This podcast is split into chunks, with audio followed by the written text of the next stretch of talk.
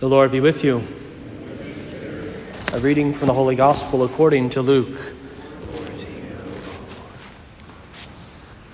Jesus began speaking in the synagogue, saying, Today this scripture passage is fulfilled in your hearing. And all spoke highly of him and were amazed at the gracious words that came from his mouth. They also asked, Isn't this the son of Joseph? He said to them, Surely you will quote me, quote me this proverb Physician, cure yourself, and say, Do here in your native place the things we heard were done in Capernaum. And he said, Amen, I say to you, no prophet is accepted in his own native place.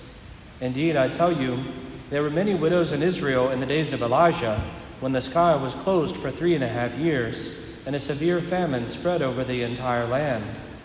It was to none of these that Elijah was sent, but only to a widow in Zarephath in the land of Sidon.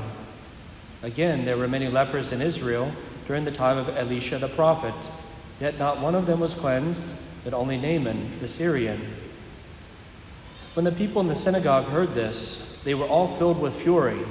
They rose up, drove him out of the town, and led him to the brow of the hill on which their town had been built, to hurl him down headlong. But Jesus passed through the midst of them and went away. The Gospel of the Lord.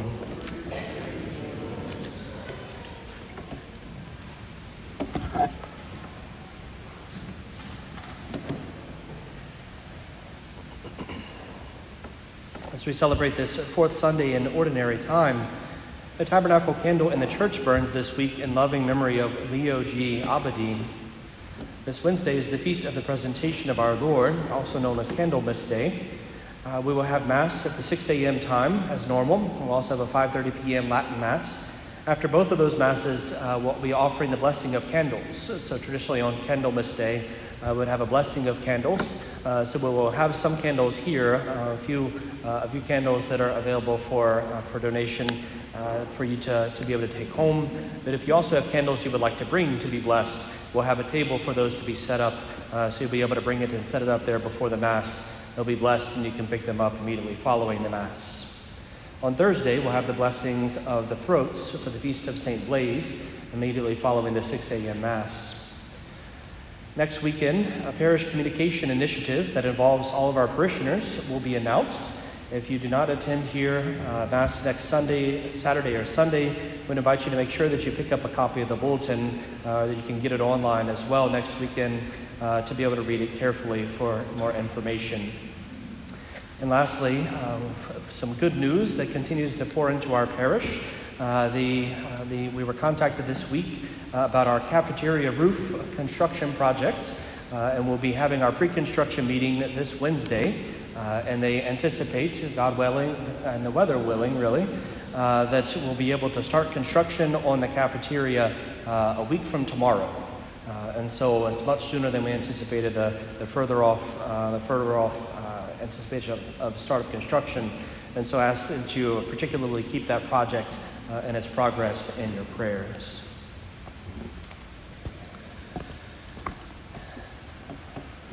Readings today, Mother Church gives to us an opportunity to reflect upon the virtue of charity, to be able to reflect upon love. It's given to us in each of the readings an opportunity for us to, to see what is this love that the Lord calls us to. What is it that He has first shown us and then bids us do, right? Love others as I have loved you we recognize that there are a couple of different types of love. There's the, the love that is more of a, a sort of infatuation, a, a love that is uh, mostly emotion and not so much conviction. And then there is the, the love of conviction that may be accompanied by emotion, there may be a positive feeling there, but is not necessarily the case, but rather it is a conviction, a, a decision of the will to act. We see these two uh, examples of uh, four incidents in the gospel in our first reading. In the gospel, we have the people who are there listening to our blessed Lord in his hometown. It's a continuation of last weekend's gospel passage wherein our Lord went to the synagogue as his normal, his normal procedure was. Uh, he went there and was given the scroll of Isaiah and found the passage where it talked about uh, a time of blessing coming, a time of peace. namely that the Messiah was to arrive. And he said, as we pick up today and concluded last week and pick up today, today this scripture passage is fulfilled in your hearing. He's telling them that the time has come, you know, and, and, and essentially telling them that, that he is the Christ, the one they have been waiting for. A shocking thing, certainly, but the people seem to receive it well. As our Lord speaks about these things, because it was customary, just the same as, as we do here, there are lessons, you know, the, the, the readings uh, that we offer, and then a, a, sermon or a homily that follows to kind of expound upon it. Certainly, our Lord read from Isaiah and then said this, and then prophesied, spoke some more words, began to teach and to, to, to reflect upon these things in a public manner. And so these people are listening to these words that come from our Lord, and as it tells us, they all spoke highly of him they were amazed at the gracious words that came from his mouth. They were in awe. Isn't this wonderful? Jesus, the one from the, the hometown son, or the, the, the one from, from right here, right down the street, he's come and he's, he's saying so many wonderful things. And you, we know we've heard, we've heard how incredible the works he's been doing elsewhere. Surely he's going to do some exciting things today. We're very excited about all of this. They want to follow Jesus. They, they, want, to, they want to pursue and they want to, to be with him and be in his presence. But it's a very fickle love that they have for him, if we can call it really love at all. It was an excitement, a sort of an infatuation with the things that Jesus was doing and saying. But as soon as he finishes his teaching, which, which, with which all the people are absolutely enthralled and excited and, and filled with anticipation, you can, you can see him that, okay, he's done teaching. Now here comes the show. He's going to cast out demons. Miracles are going to happen. It's going to be beautiful. The Lord, we can, we can understand this because the Lord tells us exactly this, and he, he, He's able to read the hearts. He says, Surely now you're going to tell me, Physician, cure yourself, and do here in the native place the things that we've heard were done in Capernaum. Show us something. Show us your works. Do your magic, in a sense. Work your miracles. But our Lord tells them, in no uncertain terms, that he can't. He can't do any of these things. It was not in the, it was not in the will of the Father, really. What we can understand is that he can't do it because they won't allow him. Their faith is not strong enough to be able to believe and therefore to, to receive the miracles. Their love for him is not strong enough to stay committed and to pursue him, to remain with him. And so he tells them that he can't work the miracles that they are certainly expecting. And in just a moment's notice, they all begin to look at each other, presumably murmur in their hearts, become entirely frustrated with our blessed Lord, and he whom just a few moments ago they were speaking highly of him and, and just, just rejoicing in his gracious words, oohing and ahhing at this, this, this son uh, from, uh, from among their community, and immediately their response is, kill him. Let's take him to the, to the edge of the town, throw him off the cliff. He doesn't deserve this. We deserve better than this. We deserve miracles. He's done it everywhere else. The love that they had was a very self centered love, it was a rather superficial love, a fickle love that very often is, is uh, kind of present in human hearts where we, we love the, the, the, experience of a thing, we love the excitement of a thing, the anticipation of a thing, but whenever the reality comes to us, it can sometimes be a bit bitter. And the thing that we thought was love in, in, the, in the front end turns out to be self interest. It falls away, it goes away, and then the reality is able to be seen. There was no love for the Lord in the people's hearts that day. And they manifested it. Just after our Lord told them, in no uncertain terms, that he couldn't do anything, they immediately rebel and revolt and seek to murder the man. There is nothing of charity in their hearts, only malice. On the other end of things, we can see a love that is not so fickle is not so much a, a, positive feeling for a moment, a fascination with things, but rather is a love that is willing to go to great lengths and to be able to bear many sufferings for the doing of the thing. In Jeremiah, the great prophet, we have the one who, who hears those blessed words that you know, before you were formed in the womb, I knew you. He's speaking to Jeremiah, the Lord God, and, and telling him, I have a mission for you. I have known you from birth. I've, I've consecrated you from the womb. You are mine, and there is a mission for which you have been claimed. You are to go forth, and you are to tell the people all the things that I say to you. Don't hold anything back. Don't censor the message. Don't, be, don't try to, to, to make it, uh, you know, to kind of sweeten things up so that they, so they don't get so upset with you. Give them the words that I give you. And trust me, you will be persecuted, but you will not be crushed. They will hate you, but the victory will be mine in the end. It's with these words that Jeremiah goes forth. He's willing to go and to bear the, the burden of being a prophet, to bear the burden of going to, to speak the word of the Lord, which at that time were not good things. It was tragedy, it was calamity, it was a call to repentance, it was darkness. It's as if everywhere Jeremiah went, there was just a black cloud hanging over his head, and everyone hated to see his presence. And when he spoke the word of the Lord, there was anger, just as we see the anger against Christ. Numerous times he was beaten, he was cast out, he was imprisoned, all because he wanted to simply to do the will of the Father, to be able to speak the words that were given to him as they were given to him. This is love. This is love that is willing to, to go and to bear the burdens for the good of the other, for the desire for God's blessing upon the other. This is what true love is. Not so much a feeling or a, an experience, but rather it is a decision, it is a choice, it is an act of the will. This is what St. Thomas Aquinas called it. He said, Love is to will the good of the other as other. To will the good. Not simply to, to feel it, but to will it, to choose it, and then, namely, to do something about it. To will something is not just to, to kind of have a, a, a nice thought, it's to have a plan, to move and to proceed in a particular and concrete way of, of how is this love, how is this charity to be carried out.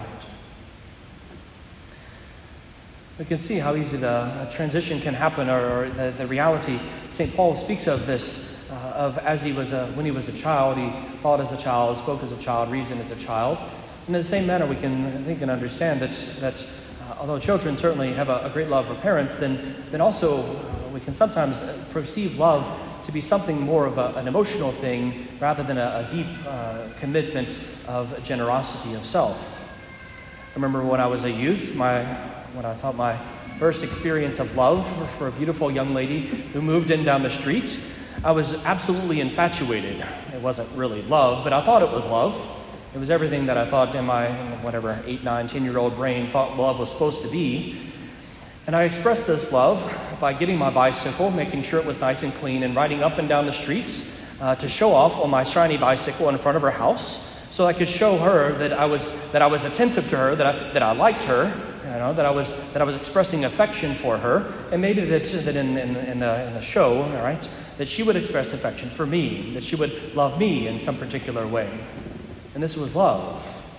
My parents were rather frustrated when I started to write I love her name on all kinds of things, including my bedroom door. And they were like, Brent, what are you doing? Right? This wasn't love. This was, this was uh, the emotions of love, right? These are feelings. And certainly they can be a good thing. It's a good thing whenever we experience uh, the emotions of love. Certainly, this is, is also part of the normative experience in relationships. If you didn't have some kind of uh, emotional attraction to the person that you're dating or that you're married to, I kind of wonder what happened at the front end. How did you actually end up spending time together? You know, if, if, you weren't attracted to each other, you know, how did you stay there, right? And that would be a question that I would have, really. And so it's, it's normative to, to have these, these feelings of attraction, the, the, the feeling, the emotional, the sense, the sensible uh, experience of things. But as a relationship continues to grow and increase, and as we as individuals grow and increase in our understanding and our wisdom and maturity, our love so must increase and grow. Not simply to be one of shiny bicycles and the popped wheelies, but rather of generosity of self, to be able to, to give of self, even when it costs something, and especially when it costs something. It's then that love truly is made clear. It is tested, it is proven, it is shown and manifest. In a similar way, we have a relationship like this with our blessed Lord. Oftentimes, whenever we come first to our, to our gift of faith, whether it's on account of conversion or reversion or a, a sort of new Pentecost, the Holy Spirit uh, stirs up something within us where we come to faith, we come alive in the faith in a particular moment. There can be a sensible experience of God, a felt presence, wherein we go to prayer and it is all consolation, where, where praying feels incredibly good. We can go to sacrament of, of confession and, and experience, we can feel the mercy of God. We can feel His love coming down upon us. When we go to pray, again, it can very often be a, a sensible thing, a very consoling, enjoyable, delightful thing. But as we continue in the spiritual life, it's a necessity that these things will begin to fall away, at least for, for times here and there. It is normative that at some point we would go to confession and we would not feel that emotional, strong, intense feeling of the mercy of God. It would become maybe a, a more normal or dry experience. It is normative for us to go and to, to have our life of prayer. And as we're continuing to, to grow in our life of prayer and praying at the Mass and praying the Rosary and our devotions and meditational readings, that as we sometimes are, are in the midst of these things, that they will kind of lose the fire, it seems. That it's not as exciting. We can sometimes even be concerned by it, that to think that we've done something wrong or that God that we, that we, that we did something uh, and, and God doesn't love us as much anymore because we don't feel His love as much anymore. And we can have concerns about these things, but all it is is really our Lord is kind of allowing us to, uh, to allowing to, to pull back a little bit um, in those in the sense of things and the feeling of things, so as to be able to test us and to see whether our love is for Him or for the feeling of Him. There's a distinction. And here too, again, love is chosen, is to be able to persevere in these things. All the saints and all the spiritual writers of the church will acknowledge this fact that there, there comes times where there are difficulties in prayer, where there, where there is a dryness in prayer, where these things will, will not feel the same. And it's then that we must choose to follow our Lord. We must choose to persevere in prayer and make an active a will to love Him, to follow Him, even when we not feel like it. It would be a poor spiritual life to always respond to God or to follow God depending upon how we feel that day. is very shaky ground. And so it's understandable for us. We can recognize and reflect upon these ways in which our blessed Lord comes and, and draws us in relationship to Him to deepen that love for Him as well as to be able to offer that same love to uh, one's spouse, to one's parents, to one's children, to those who are closest to us, whether friends, family. But the reality is that there is not simply a, a, an invitation for us in the gospel to love the people that you love and that are close to you. Our Lord says to love everyone, to love your neighbor as yourself, to love as we also have been loved. So there's a great call for us also to allow our love to be something that is to every single person around us, every last one. And here I think is one of the great challenges that we can wrestle with is how is it that we love these individuals who may be around us? Again, we can take a cue from St. Thomas to will their good. And what is the highest good that we can ask for anyone? Namely, closeness to God, for God's will to be done in their life. And so there's this reality that whether whoever the person might be, is always we can pray for them. Whoever it is.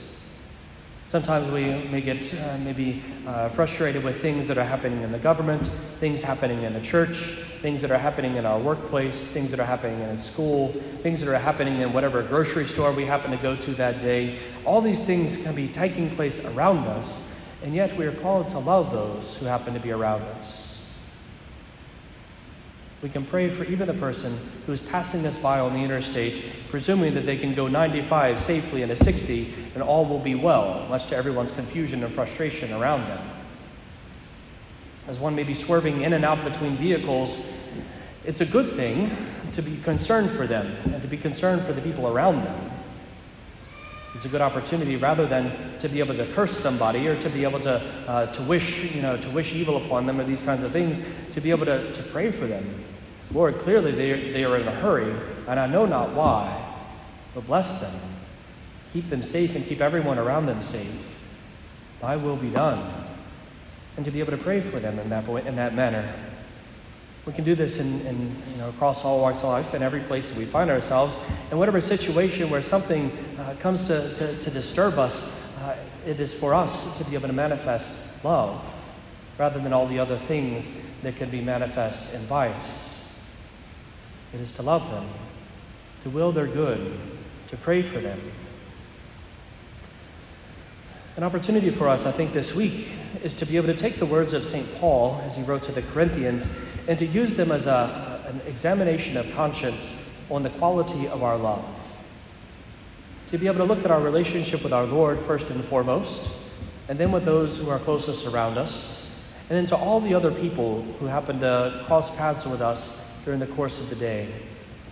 And to be able to question ourselves whether we had towards them a disposition of patience, of kindness, to ensure that we were lacking and we were not lacking, or that we were rather, that our love was not jealous, that we were not pompous, that we were not inflated, that we were not rude, that we were not self seeking, that we were not quick tempered, that we didn't brood over injury, that we didn't rejoice over wrongs, that we were willing to bear things, believe things, hope, and endure things in Christ. It's a wonderful concrete thing, although beautifully, it's often read at weddings, and so it's, a, you know, it's, it's nice that we apply it in married life. But, but what St. Paul is saying isn't just for married couples with one another, and then we can be rude and ill tempered and self seeking and all kind of things with everyone else. That would be foolish. It would be absolutely wrong. He says we must have love. We can have all kinds of spiritual gifts. We can be able to, to do all kinds of things. We can do tremendous things for the kingdom of God.